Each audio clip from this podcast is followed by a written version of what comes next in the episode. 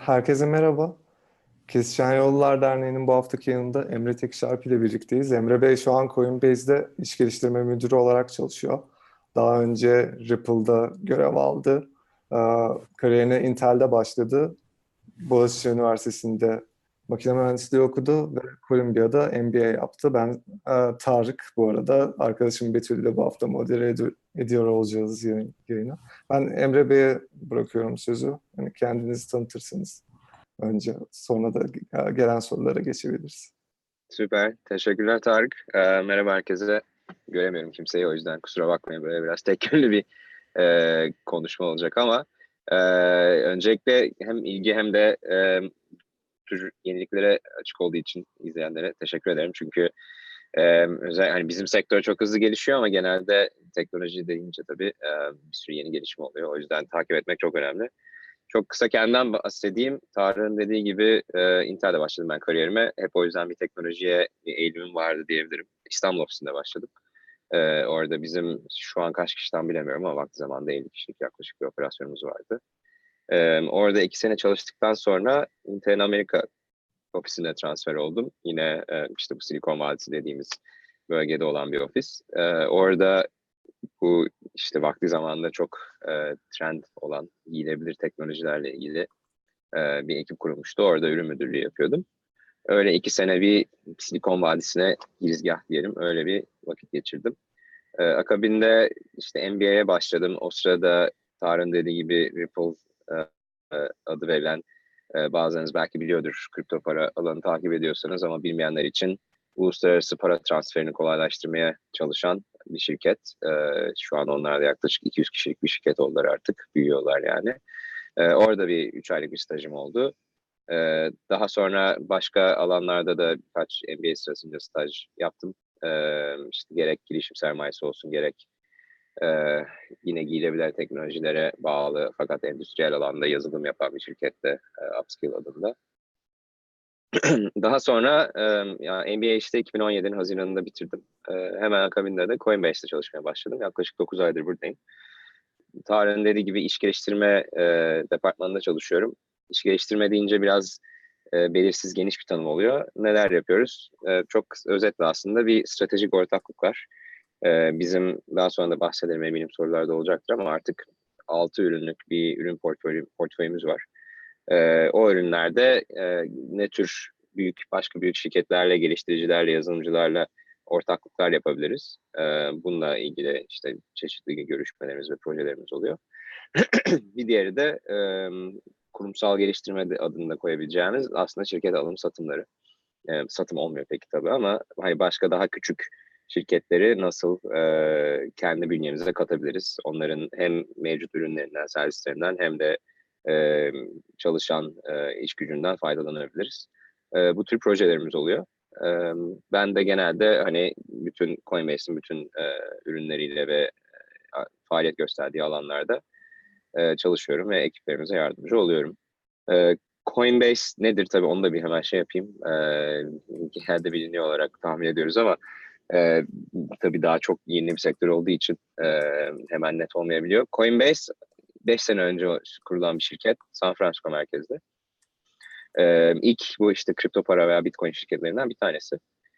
Esas bilindiğimiz ürün Bitcoin borsası adında verebileceğimiz alım-satım işlemi yapan, kolayca herhangi bir insanın Bitcoin, Ethereum vesaire gibi kripto paraları erişim sağlayabildiği bir arayüz aslında. Geliyorsunuz bizden işte $100'lık, 100 liralık Bitcoin almak istiyorum diyorsunuz. Size veriyoruz, satıyoruz onu. Onu sizin için tutuyoruz. İşte göndermek istiyorsanız başkasına o tip imkanları sağlıyoruz. Aynı zamanda da satımını hani tamam ben artık istemiyorum, normal paraya ihtiyacım var. Satıp bizim üzerimizden satıp işte dolar, euro, inşallah bir gün Türk lirasına sahip olabiliyorsunuz. Bunun ötesinde dediğim gibi birkaç ürünü var. Onlara çok girmeyeyim. Merak eden olursa tabii ki cevaplarım. Çok özetle böyle. Bilmiyorum Tarık, başka alanlara değinmemi önerir misin? Bence süper açıkladınız. Çok teşekkürler. Ben gelen sorularla yavaş yavaş başlayabilirim. İlk sorumuz, kripto paralar 2000'lerin sonunda ilk kez ortaya çıkmaya başladı. Buna rağmen neden son birkaç yılda çok popüler olmaya başladı diye sormuş. Çok güzel bir soru. Bir yandan da aslında şu anki heyecana ve insanlar balon diyorlar. Hani balon dediğimizde nedir? İşte fiyatlar çok arttı, patlayacak, herkesin elinde kalacak şeklinde bir genel bir tanım var. Balon demesine de çok bağlı bir soru. Şöyle bir analojiyle aslında başlayayım. Şimdi kripto para, Bitcoin dediğimiz olay aslında çok temel bir teknoloji veya protokol de diyebiliyoruz bazen. Bu biraz ve nasıl temel olduğu ve net tip imkanlara ileride yol açabileceği yeni anlaşılmaya başlanıyor. Aslında şeye çok benzer. Şu an işte 2018'deyiz. 1980 veya 90'da olduğunuzu farz edin. İnternet yok, hiçbir şey yok. Dünyada herkes hala işte telefonlarla fax çekiyor birbirine vesaire. Ve bir grup insan, hatta bununla ilgili yeni bir şey gördüm. 1994'te galiba dünyada insanların %0.25'i internet erişimi varmış. İşte bu çoğunuz hatırlamıyorum ama 56K modemler vardı. Onlardan bile önce tabii bu telefon üzerinden bağlanıyorsunuz internete vesaire. Bu şekilde bir şey yapmaya çalışıyor. Yani internete bağlanıyor, çok zor bağlanma, sürekli kopuyor, çok yavaş. İşte giriyor, hiçbir şey yok. En fazla e-mail atabiliyor birisine. İşte bu IRC chat odaları vardı. Oraya giriyor, bir sürü insan var. Herkes bir şey yazıyor. Hani böyle net bir kullanım alanı yoktu ama bazı insanların çoğu ilgisini çekiyordu. İnsanlar o yüzden bunun üzerine gelişim yapmaya başladılar ve zamanla yani 1990'dan alırsanız 20 sene içerisinde işte 2010 civarında hepimizin şu an kullandığı ürünler ortaya çıkmaya başladı. İşte Google olsun, Facebook olsun vesaire. Yani 20 senelik bir aslında gelişim arkı takip etti. Şimdi kripto paraya da baktığımızda biraz bir benzerlik aslında bayağı var enteresan bir şekilde. Soruyu soran dediğim gibi Bitcoin ilk çıkan kripto para. 2009 yılında işte bu bir white paper deniyor, işte araştırma yayınlanıyor, yazısı yayınlanıyor. Ondan sonra yazılım geliştirilmeye başlanıyor ve işte bilgisayar ağlarına konuluyor. O süreden sonra bile 2011'de galiba ilk, yanlış hatırlamıyorsam ya 2010 ya 2011 ilk Bitcoin transferi oluyor. Ondan sonra çok yavaş bir gelişim arkı takip etti. Çünkü kimse ne yapacağını bilmiyordu bununla ilgili. Hani evet haberlerde çıktı belki ama kolay alabileceğiniz bir yer yok. Alınca ne yapacağım, ne anlamı var bunun? Hani evet böyle gazetelere çıkan meşhur işte bir pizzayı 10.000 Bitcoin'le aldı vesaire gibi vakti zamanında fiyatlar çok düşük olduğu için haberler var. Ama bunlar hani hakikaten elle tutulur sayıda olaylardı. Şu an geldiğimiz nokta ise ve aslında 2017'de özellikle bunun bir anda çok patlamasının bir sebebi Bitcoin'de tabii artık giderek daha fazla kullanılmaya başlanıyor ama genel artık kabul gören bir görüşte başka kripto paraların, bunun başında Ethereum var, çok hakikaten farklı özellikle yazılım geliştiriciler için imkanlar sağlaması. Çünkü işte bu Ethereum dediğimiz olay nedir? Bitcoin'e sadece para gönderip alabiliyorsunuz. Ethereum üzerinde işte programlama yapabiliyorsun. Neye sağlıyor bu? Merkezsiz programlar koyabileceğimiz herhangi bir merkezi bir yapı tarafından çalışmayan programların işte bu blockchain networkleri üzerine konulmasına imkan sağlıyor. Böyle olunca bir anda insanlar çok heyecanlandı. Hani neler yapabilirim bununla? Bitcoin veya işte kripto para ne anlama gelebilir? İleride ne tür servislere imkan sağlayabilir. Bu tip sorular sorulmaya ve bir şekilde cevapları da bulunmaya başlandı. Böyle olunca bir anda herkes hani hem heyecanlandı insanlar ve o yüzden hani şimdi ben bunu alırsam biraz bunun ileride değeri artar çünkü çok fazla insan kullanacak, şu şekilde kullanacak artık görebiliyorum diye hem öyle bir spekülatif bir amacı oldu. Ama aynı zamanda da bunu ben bizzat hani yaptığım işte de görüyorum. Çok ciddi sayıda yazılımcı artık bu alana girmeye başladı. Yani hani dünyanın her yerinden en iyi üniversitelerden mezun olan insanların çok ciddi bir kısmı gerçekten kripto para alanına girip hani ne yapabilirim, nasıl yazılımlar geliştirebilirim demeye başladı. Ve hani Silikon Vadisi'nde de ama dünya çapında da genel artık kabul edilen bir görüş. Hani akıllı yazılımcılar, yani akıllı insanlar ama tabii şu an bu alan yazılımcılara açık olduğu için daha ziyade nereye gidiyorsa hani orada bir şey var onu takip edin diye. Böyle olunca bir anda hakikaten hani bir balon olmaya başladı. Bir balon var. Fiyatlar düşse de hala çok hani insanlar tam bilemiyor ne olacağını. Muhtemelen şu an olan servislerin çoğu ileride olmayacak. Ama hani artık kusura bakmayın, Türkçe'ye çevireceğim. İngilizce bir deyim vardır, cin şişeden çıktı diye. Hani o geri artık girmeyecek yani. Çünkü çok ciddi bir sayıda insan ve beyin gücü buna artık efor sarf ediyor. Ve hani internete benzer bir gelişim göstereceği de belli oldu. Cevabınız için çok teşekkür ederiz. Sıradaki sorumuza geçiyorum. Kripto paraların banka ihtiyacını ortadan kaldırdığını, kaldırabileceğini düşünüyor musunuz diye sormuş bir izleyicimiz. Evet, güzel bir soru. Çok da insanların hani beyin jimnastiği yapmayı sevdiği konu. Şöyle diyeyim, 100 sene sonra olabilir ama tabii 100 sene sonra ne olacağını hiç kimse bilmiyor. Ama baktığınızda bankalar ne sorunu çözüyor? İnsanların değerini, biriktirdiği parayı veya değeri bir yere koymasını, onun üzerinden hem güvenli bir şekilde bunu saklamasını hem de başka servisler almasını sağlıyor. İşte hani kredi çekebiliyorsunuz, kredi verebiliyorsunuz vesaire. Hani cidden farklı bir ekonomi var. O yüzden banka dediğimizde sadece hani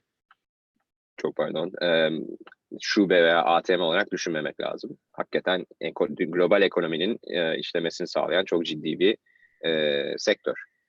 Böyle baktığımızda yakın zamanda hayır. Hatta çok garip bir ironisi var. Böyle hardcore kripto paracı olanlar Coinbase'i sevmez mesela. Neden? Çünkü Bitcoin'in en çok sağladığı şey nedir? Hani kendi bilgisayarında veya kendi ufak cihazlarında paranı tutabiliyorsun. Coinbase'in bir bankadan bir farkı yok diyorlar. Hani yine sen bir paranı başka birine veriyorsun.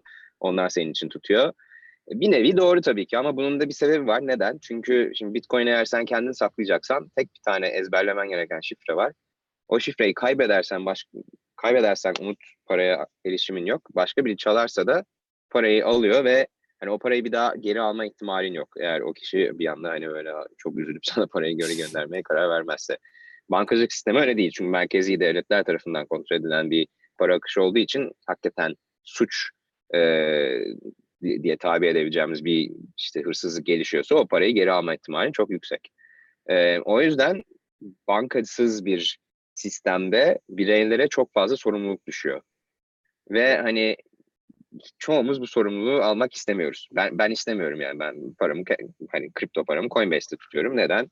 Hani hem tabii ki çalışıyorum orada ve güveniyorum vesaire ama biliyorum ki Coinbase bu sektördeki en güvenilir şirket, en hakikaten ciddi yaklaşan, güvenliğe en ciddi yaklaşan şirket. Ben kendime Coinbase'e güvendiğim kadar güvenmiyorum açıkçası. Ve hani ki ben bu sektördeyim, hani biliyorum risklerini, biliyorum neler yapılması gerektiğini biliyorum. Hani sektörde olmayan birini düşünün. Yani hani benim annem mesela hayatta yani yapamaz. Hani ben ona şifre vereceğim de unutursan gitti para diyeceğim. Yok öyle bir şey. O yüzden bu hani bunun adı banka olur, başka bir şey olur bilemeyiz ama hala merkezi ve insanların parasını ve değerini tutması gereken kuruluşlar geçerliliğini devam ettirecek. Bunun ötesinde de tabii ki bu sektör geliştikçe normal şu anki bankalara benzer başka servislerde verilmeye başlanacaktır. Yani eminim Bitcoin'le kredi vermeler mesela vesaire bu tür hizmetler de başlayacak. O yüzden hani uzun oldu ama hani 100 yıl sonra hani umarım Mars'a da gitmiş olacağız. Başka bir sürü şey olacak. Hani ne olacağını bilemeyiz. Belki çok daha akıllı çözümler geliştirilecek. O yüzden bankalara gerek olmayacak. Ama yani önümüzdeki hadi 20 yıl diyelim. Bankalar hani çok faydalı bir servis sunuyorlar.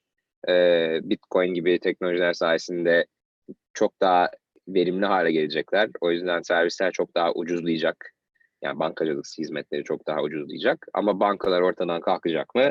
Biraz tabiatı değişebilir. Hani Coinbase'e banka diyebilirsin, normal banka kalmayabilir. Ama temel anlamda banka kavramı hala bence geçerliliğini devam ettirecek.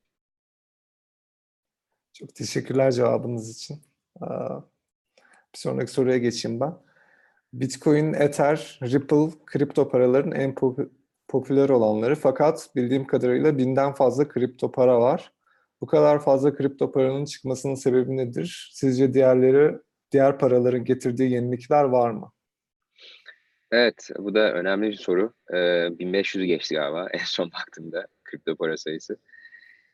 Bunun en önemli sebebi çok kolay bir şekilde kopyalanabiliyor olması. Yani bunların hepsinin, yanılmıyorsam hepsi değilse bile %99'unun kaynak kodu, yazılımı yani o açık kaynaklı. Hani herkes o yüzden görebiliyor ve kopyalayabiliyor ve kendi network'ünü çıkarabiliyor.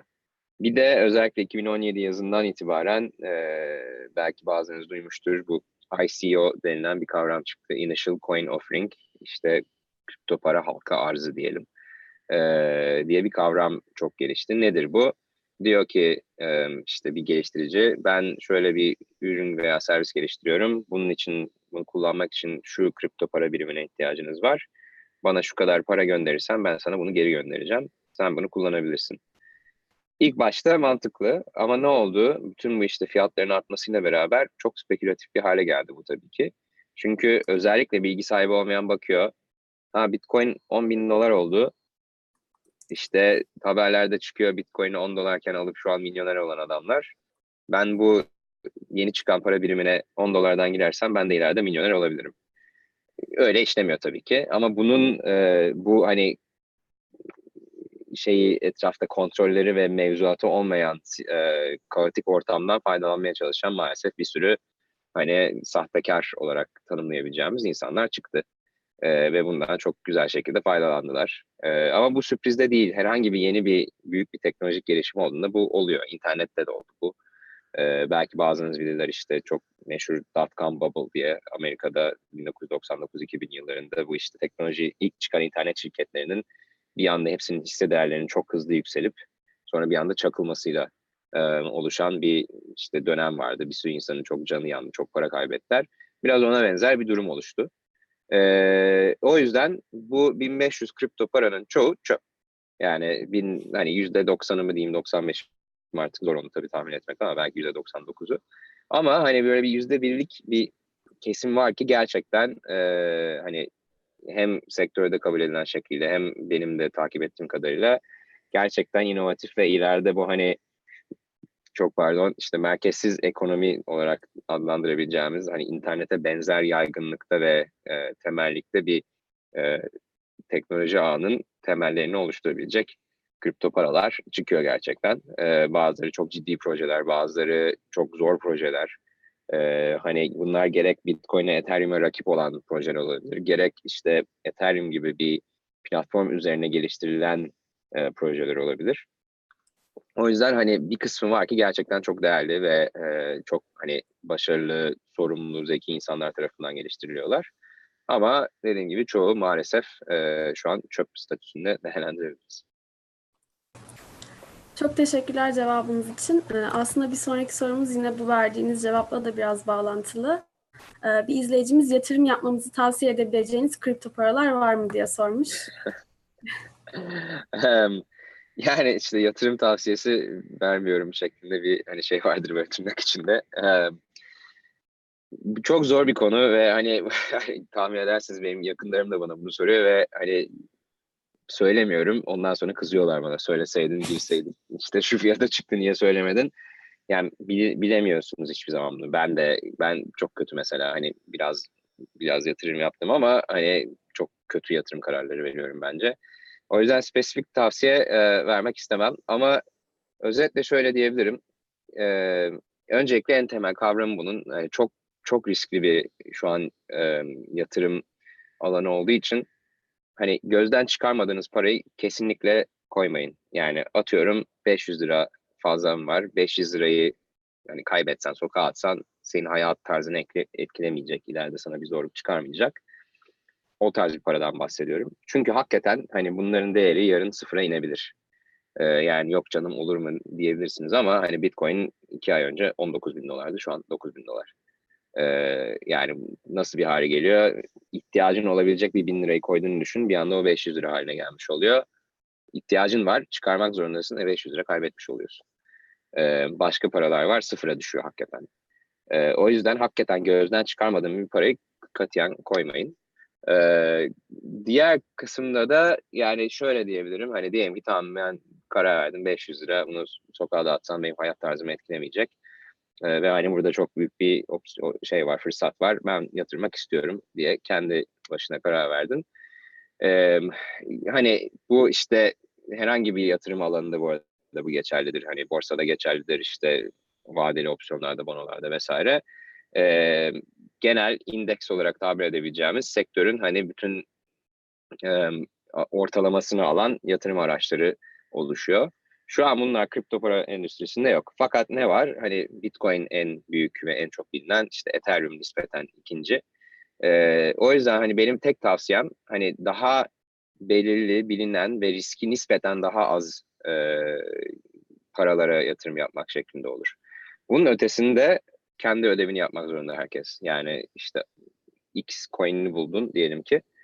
Çok ilgini çekiyor ve fırsat olduğunu görüyorsun. Yani eğer kendin çalıştıysan, kendini araştırıp evet işte bunun ekibi böyle, işte kodu şöyle geliştirilmiş, iyi bir trend yakalamışlar, iyi gidiyorlar ve şu an hani değerine göre, yani oluşabileceği yere kıyasla paranın biriminin değeri olarak diyorum, aşağıda bir yerde olduğunu düşünüyorum. O yüzden ben buna girmek istiyorum. Hani bu şekilde bir hani çalışmaktan bahsediyorum.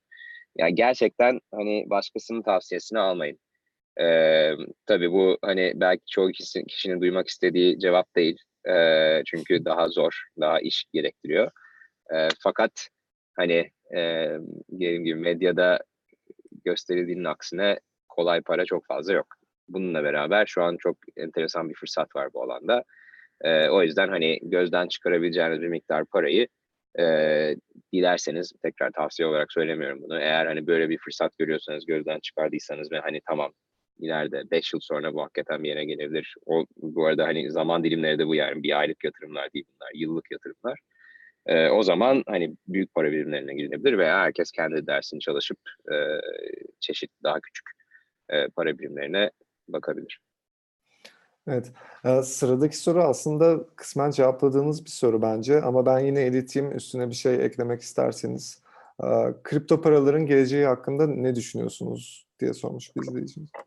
Yani dediğim gibi aslında belki ekleyebileceğim bir şey, en çok geleceğini, ne kadar büyük bir fırsat olduğunu özetleyen benim için kelime programlanabilir para. Neden? Çünkü hani para dediğimiz şey aslında tabii hepimiz için hani hayatta çok temel bir rol oynuyor. İyi veya doğru veya yanlış sebeplerle. Fakat ve aslında benim bu alana ilk merak sarmamın sebeplerinden bir tanesi de ben Intel'de bu bahsettiğim, daha sonra Amerika'ya geçtikten sonra üzerine çalıştığım ürünlerden bir tanesi işte bir kredi kartı şeyiydi. Şöyle anlatayım, hani Apple Pay'i duymuşsunuzdur, özellikle Apple Watch'tan hani işte dokunarak ödeme. Veya Türkiye'de çok daha fazla var Amerika'nın işte kredi kartlarıyla dokunmatik ödeme şeyleri. Onu işte bu gelebilir teknolojilere koymaya çalışıyorduk.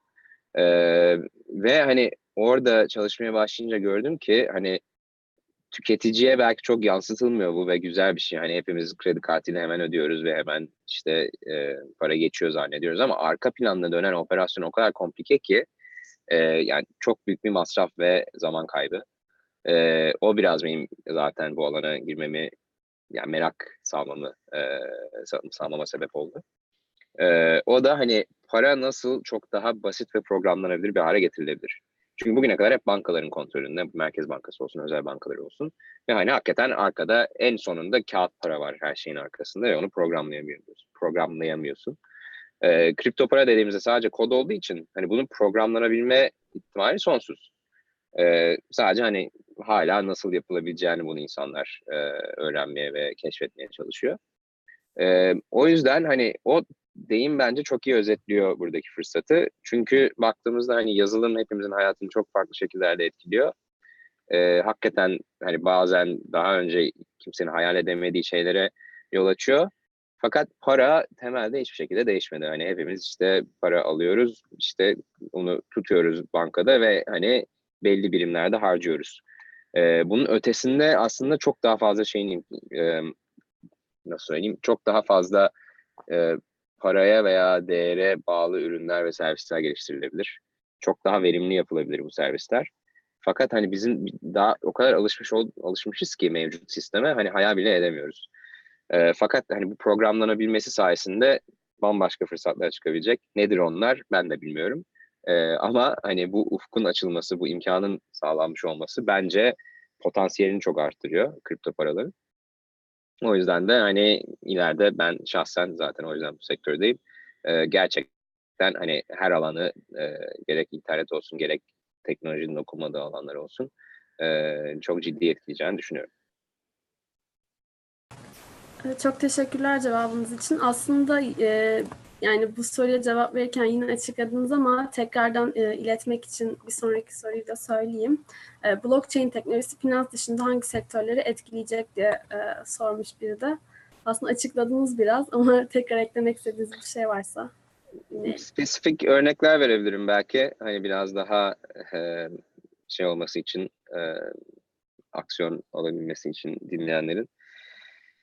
Nereden başlamak lazım? Şimdi finans tabii en temeli çünkü iş nihayetinde parayla konuşuyoruz. Bunun ötesinde yani çok aslında farklı alanlar var. İşte bir şey duyuluyor hep, işte bu supply chain, hani ürünlerin global anlamda ürün ticaretinin ve bütün işte bu ürün üretiminin, hani çünkü bütün ürünler Çin'den geliyor, işte Çin'den bilmem nereye gidiyor vesaire, çok komplike bir süreç var. Bunun hani geliştirilmesinden çoğu insan bahsediyor. Bu hani en temeli çünkü nihayetinde burada da bir ticaret söz konusu.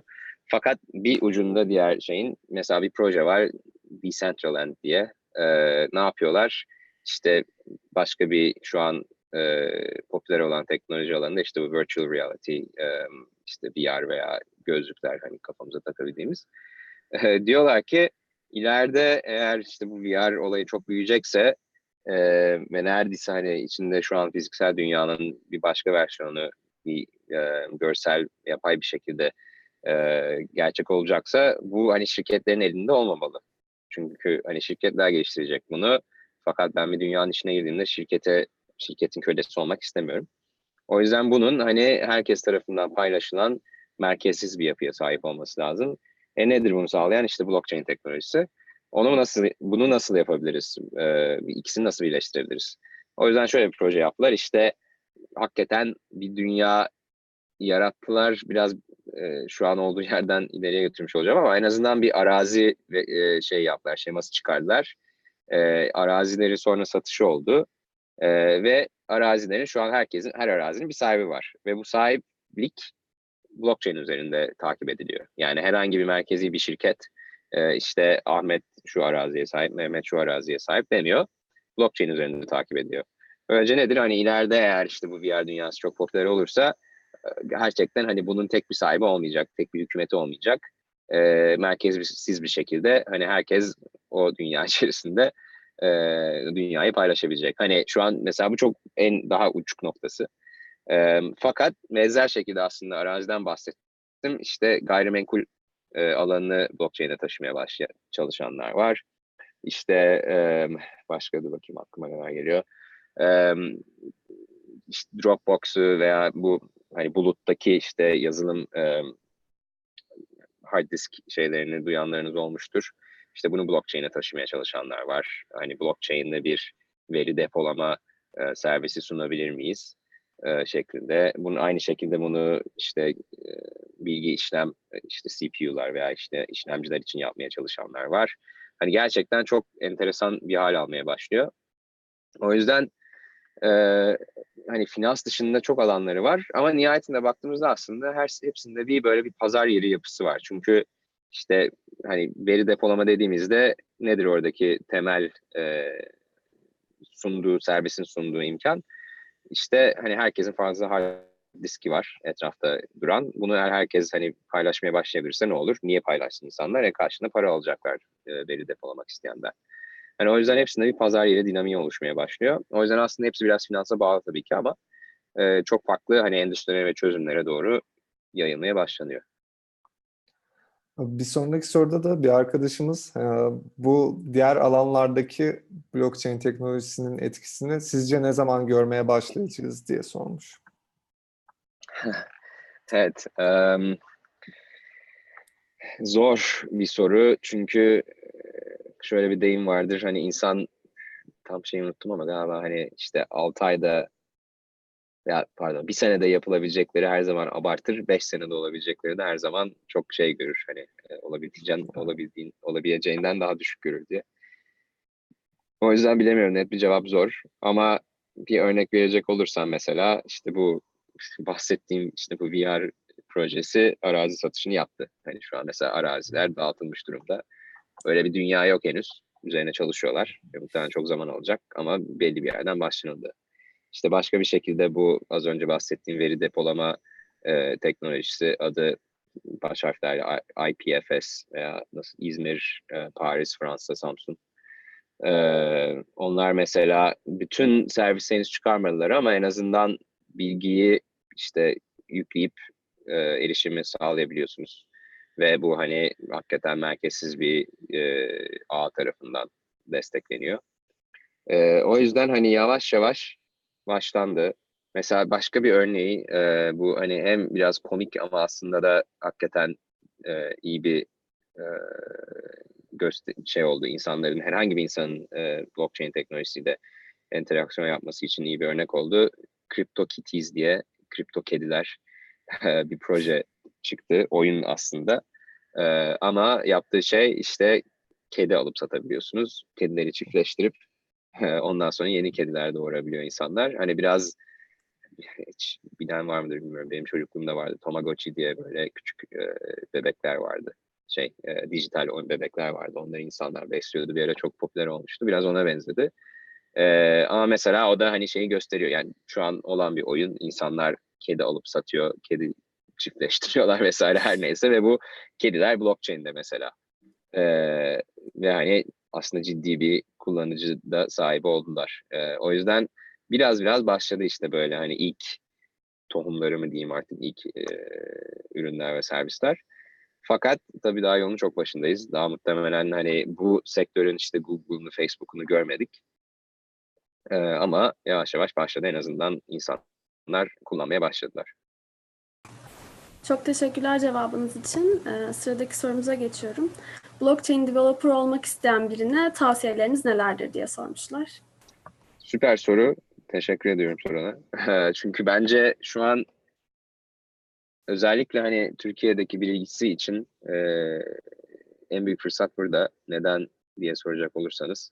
Bir, hani herkes işte bunun fiyatına odaklanmış durumda. Hani işte Türkiye'de ben kimle konuşsam kripto parayla ilgili %99'u konuşmaların alıp satma üzerine.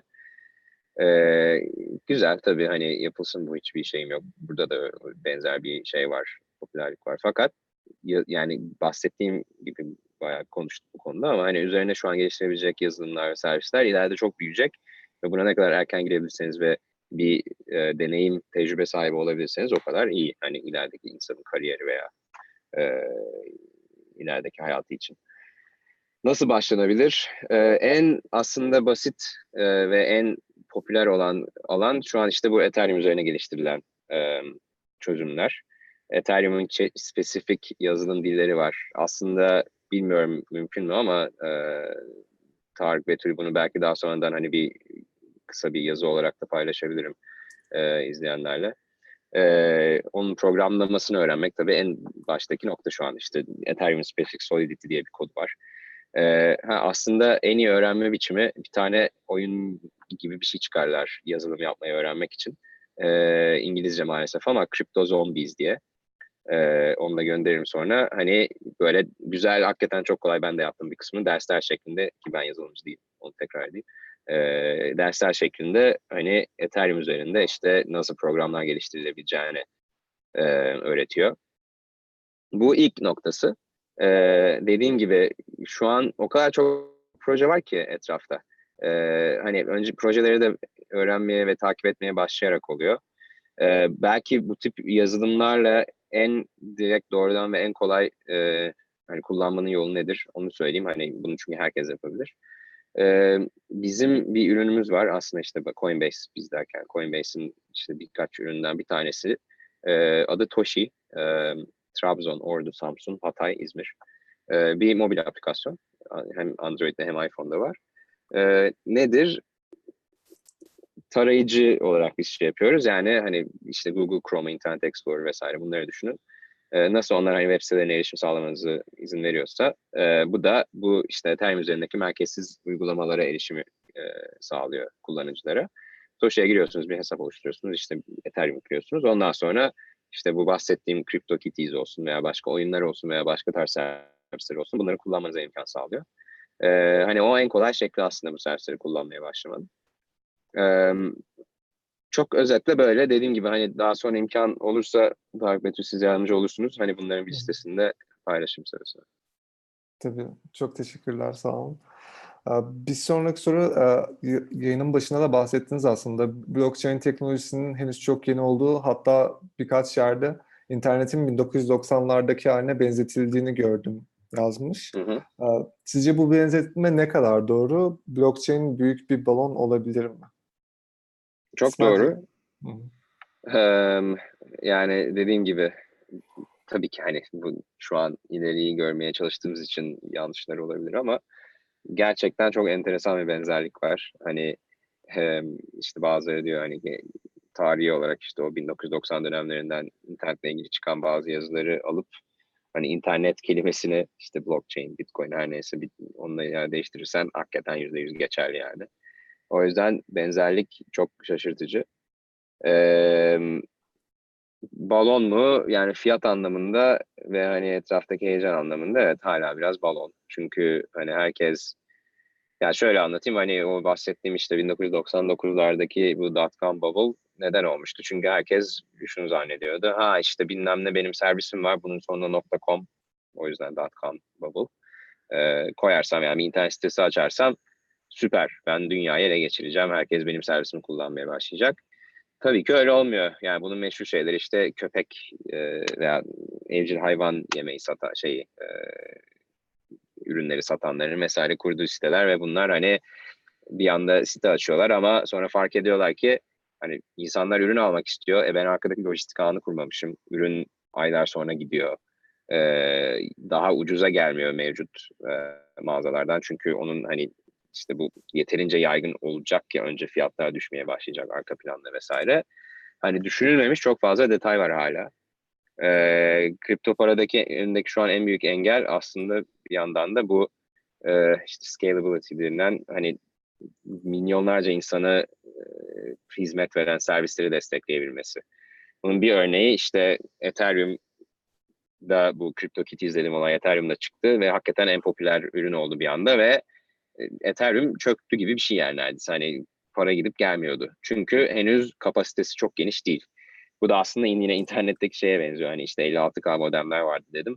Hani bunlar hani çok yavaşta her şey bir müziği işte bir saatte, bir şarkıyı bir saatte indirebilirdin şanslıysan.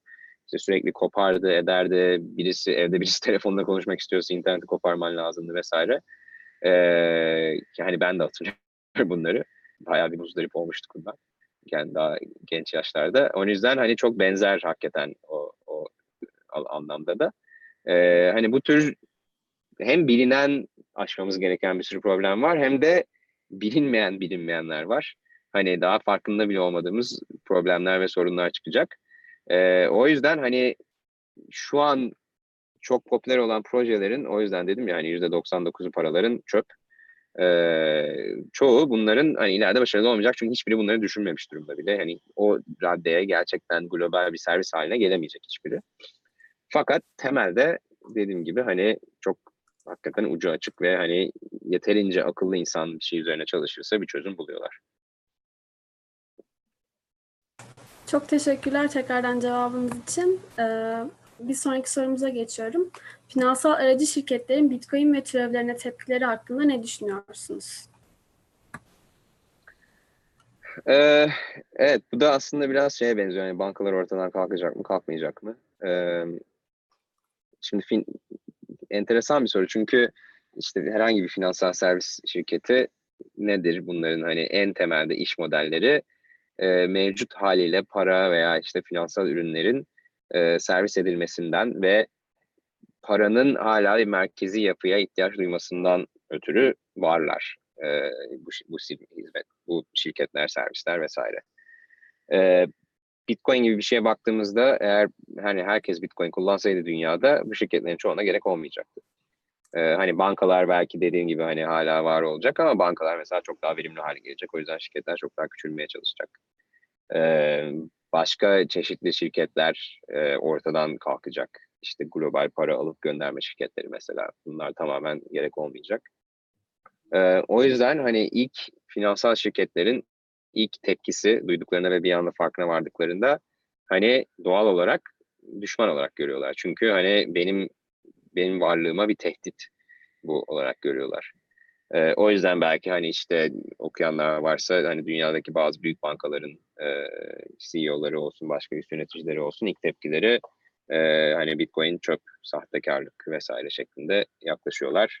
Açıkçası hani çok çalışmadan veya hani çok öğrenmeden teknolojiyi, çünkü dediğim gibi ilk tepkileri hani bir dakika ya bu bana tehdit, o yüzden ben bunu kötüleyeyim şeklinde oluyor.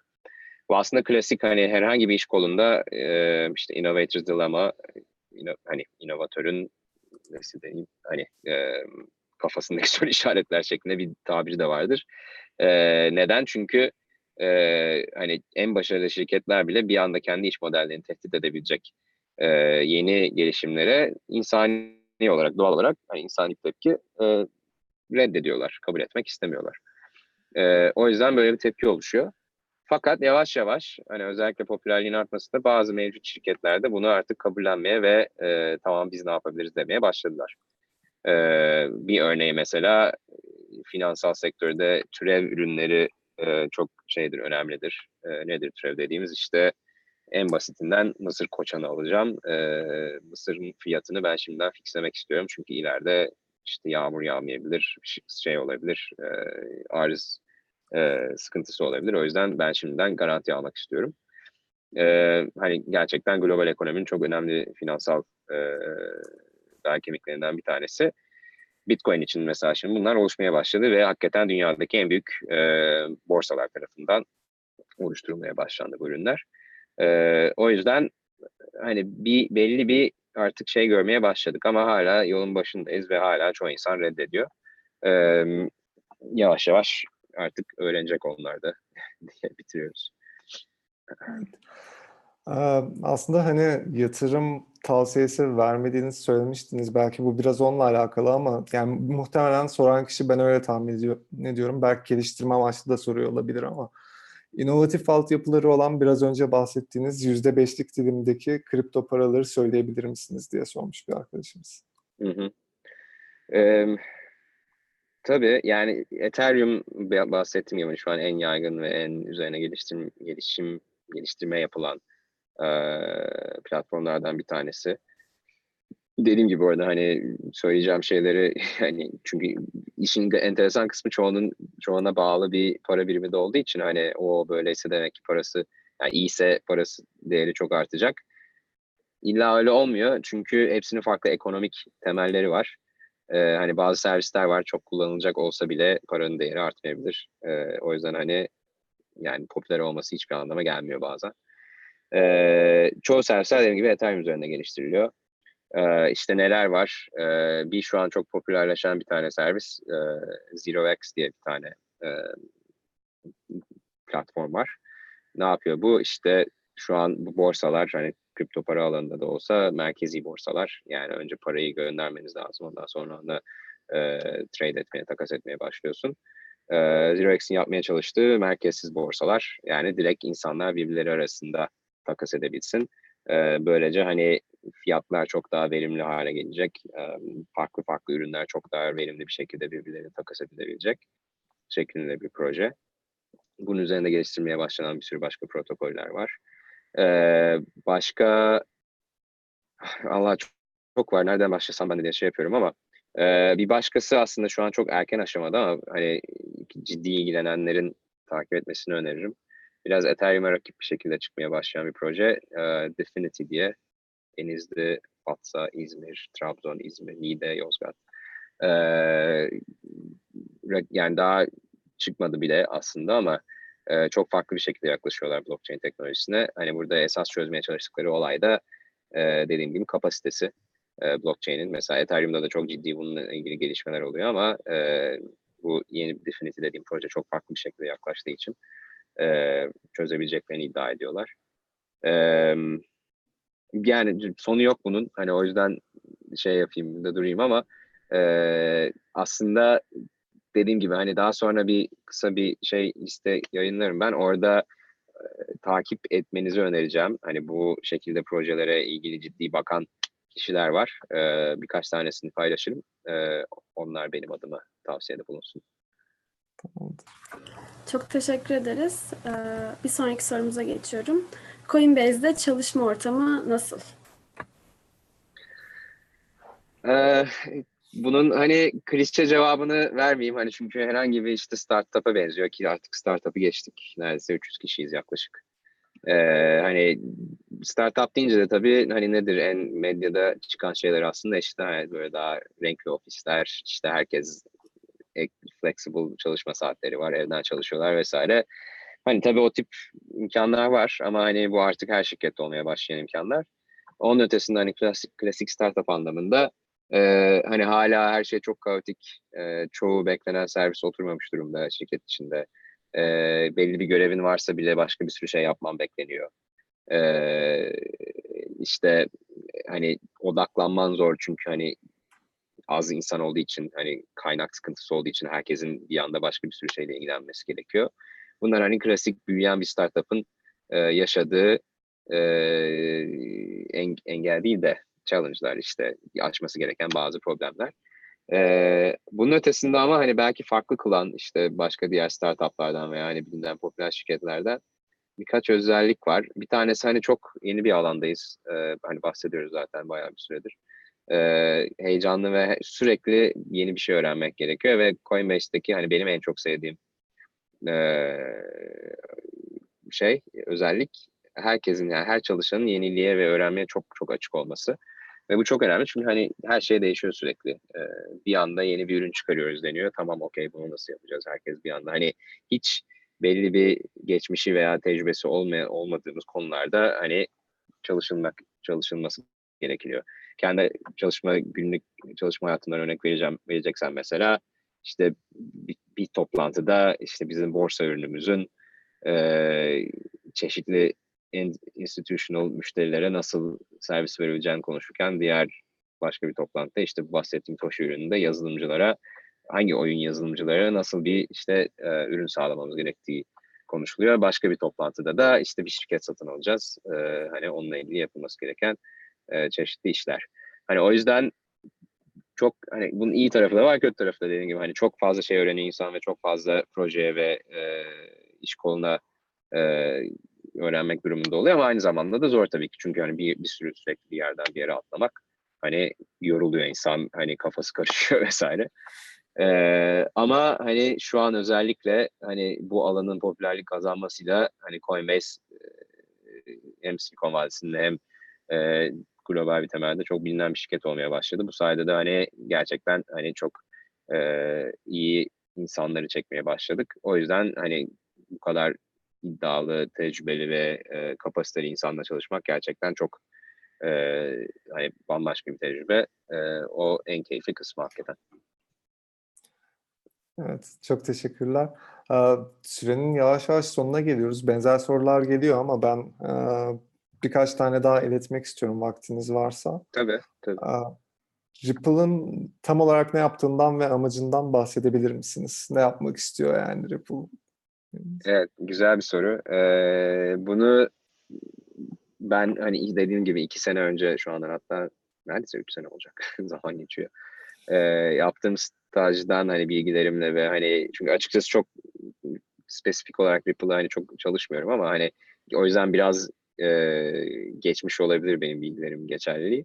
O yüzden hani hafif bir kuşkuyla şey yapın. Ripple en temelde yapmaya çalıştığı olay eğer yurt dışına para gönderdiyseniz hiç bu SWIFT diye bir sistem var. Ve çok verimsiz bir sistem. Hani $40'a yakın hatta bazen daha fazla para veriyorsunuz para göndermek için ve para 3 gün sonra gidiyor. Ve hani gittiğinin kesinliği yok vesaire. Hani böyle çok antik bir sistem hakikaten. Bunu en temelinde bunu yenilemeye çalışıyor. Yani bankaların yani veya finansal şirketlerin global anlamda para gönderip almasını kolaylaştırmaya çalışıyor. Çok önemli bir sorun. Hani benim de ilk başta Ripple'da staj yapmamın sebeplerinden bir tanesi hani buydu. Yani hani benim bizzat yaşadığım bir sorun, komplike bir sorun. Hani gerçekten çok sistemsel bir sorun o yüzden hani zor problemlerle insan ilgilenmeyi seviyorsa zor bir problem hakikaten. Ve hani çok inovatif bir şekilde yaklaşmaya çalışıyorlar. O yüzden yani bence şahsi fikrim yani Ripple gerçekten çok önemli bir sorunu çözmeye çalışıyor ve hani dediğim gibi 200 kişilik bir şirket ciddi kaynakları var ve hakikaten akıllı ve çok çalışan bir ekipleri var.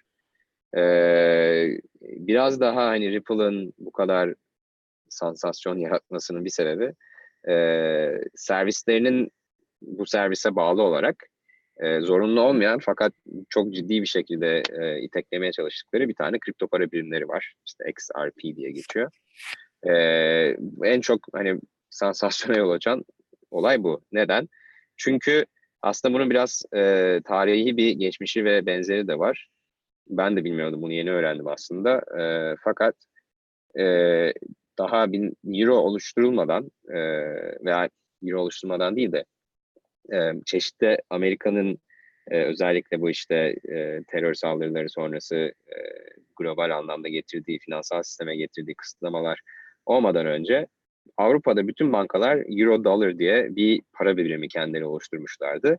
Ve bu hani Amerika dışında bir reserve sistemi oluşturmuş. Nedir bu? İşte herkes, bütün bankalar ve çeşitli önemli finansal hizmetler kendi bütçelerini ve verdikleri sistemleri bu euro dolara göre endeksliyorlarmış. Nedir bu aslında? Hani dolar ama Avrupa'da tutulan bir dolar. Hani Amerika'nın kontrolünde olmayan. Çünkü şu an Amerika aslında bütün çoğu global bankadaki dolara bir yerden kontrol edebiliyor. Eskiden bu hani bu kadar ciddi değildi işte, çünkü dediğim gibi terör saldırıları sonrası ciddi kısıtlamalar geldi. Bu XRP para birimi de aslında biraz onu yapmaya çalışmak istiyor. Hani bu sistem içerisinde global reserve bir para birimi, rezerv bir para birimi yaratmaya çalışıyor. Tabii bunu tek bir şirket yapmaya çalıştığı için de hani ciddi bir anda böyle bir insanlar tepki göstermeye başlıyor. Neden? Çünkü hani bu kadar ciddi ekonomik bir gücü bir şirketin eline vermek çok hani enteresan ve çeşitli konflikler yaratabilecek bir olay. Onunla beraber hani kripto paranın biraz temel felsefesine zıt. Çünkü yine hani Ripple aksine yapsa da söylemeye çalışsa da biraz bir kendi kontrollerinde bu para. Yani onlar çeşitli şeylerini, işte arzını, talebini kontrol ediyor vesaire.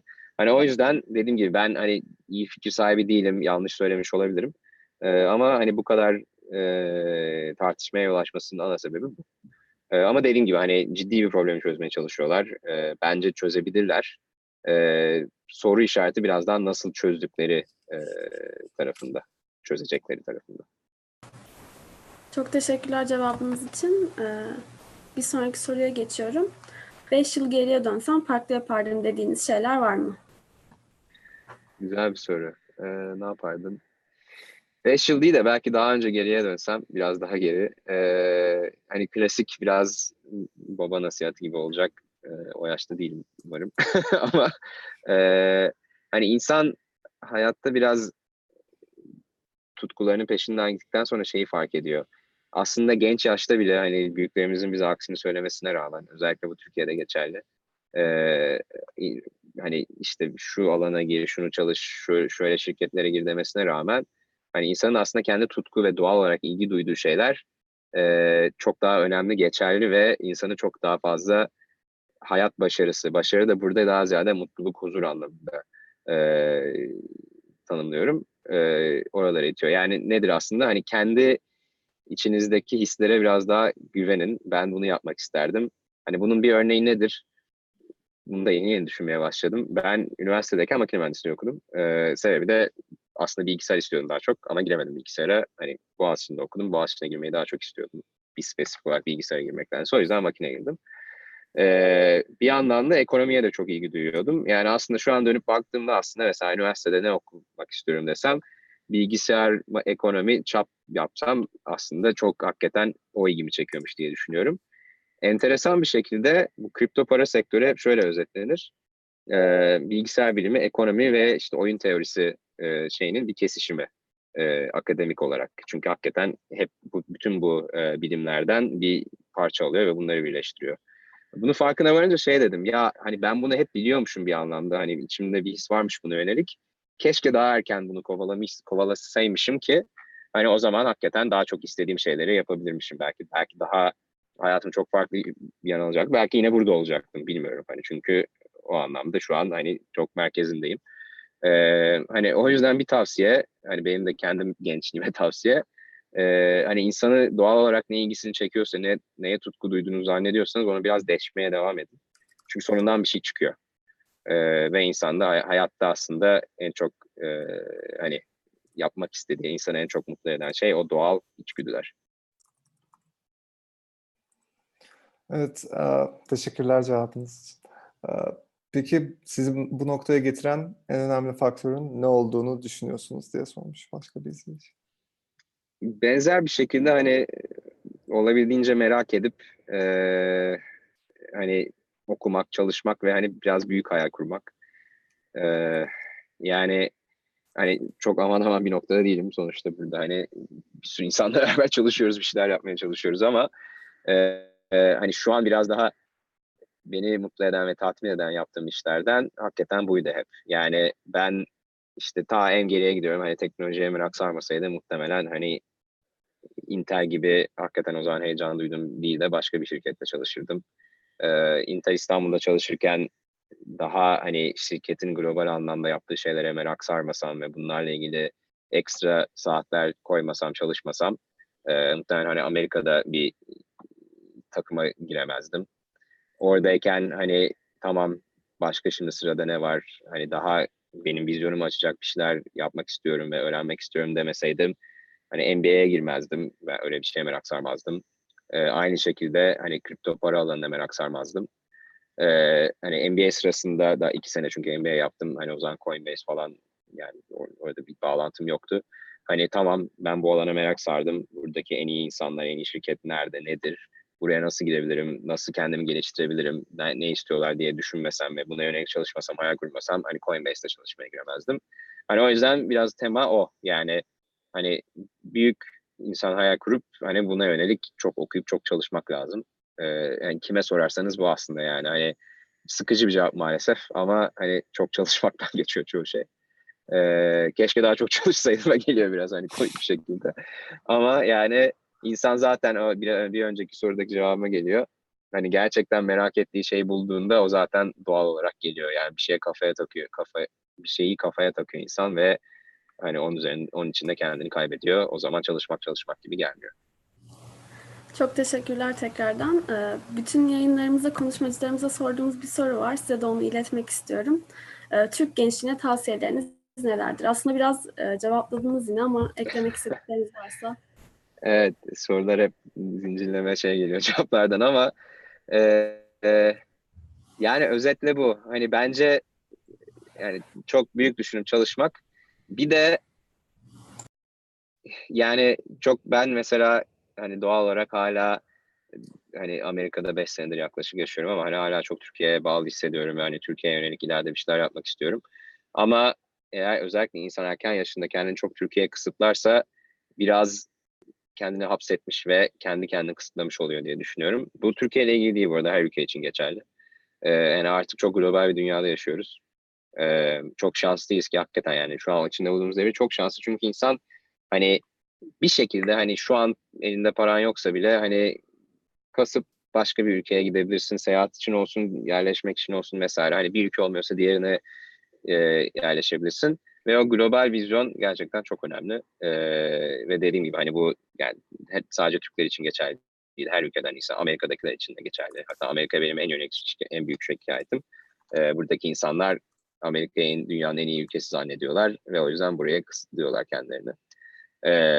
O yüzden hani bir az önceki söylediklerime ek olarak hani biraz daha herkesin artık hani bence hepimizin kendimizi global vatandaş olarak görmemiz lazım. Hani sırf Türkiye vatandaşı değil, yani bir Türkiye'li olarak değil de global bir insan olarak görmemiz lazım. Yani dünya da bence bu yöne gitmeli. Tabii çok biraz iyimser bir, optimistik bir dilek ama umarım hani böyle olur ama hani biz bunu yapmaya başladıkça zaten olacak.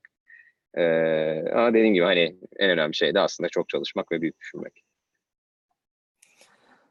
Çok teşekkürler tekrar. Bugünkü soruların sonuna geldik aslında. Benzer birkaç soru daha var ama yani sürenin sonuna geldik. Arkadaşlarımız yayını tekrarını izleyip sorularına cevap bulabilirler. Teşekkür ederiz. Ben şeyi hatırlatmak istiyorum. Az sonra yurtdışı staj bursuyla ilgili Kesişen Yollar'ın kısa bir yayın olacak. Orada sorular cevaplanacak yine. Şu an izleyen arkadaşlara onu hatırlatayım dedim. Türkiye'dekilere iyi akşamlar. Size günaydın. Bir sonraki yayında görüşmek üzere. Bu arada bir sonraki yayınımız da bu pazar günü. Selim Temizler ile bilgisayar bilimleri üzerine olacak. Görüşmek üzere. Çok teşekkürler. Herkese görüşmek üzere.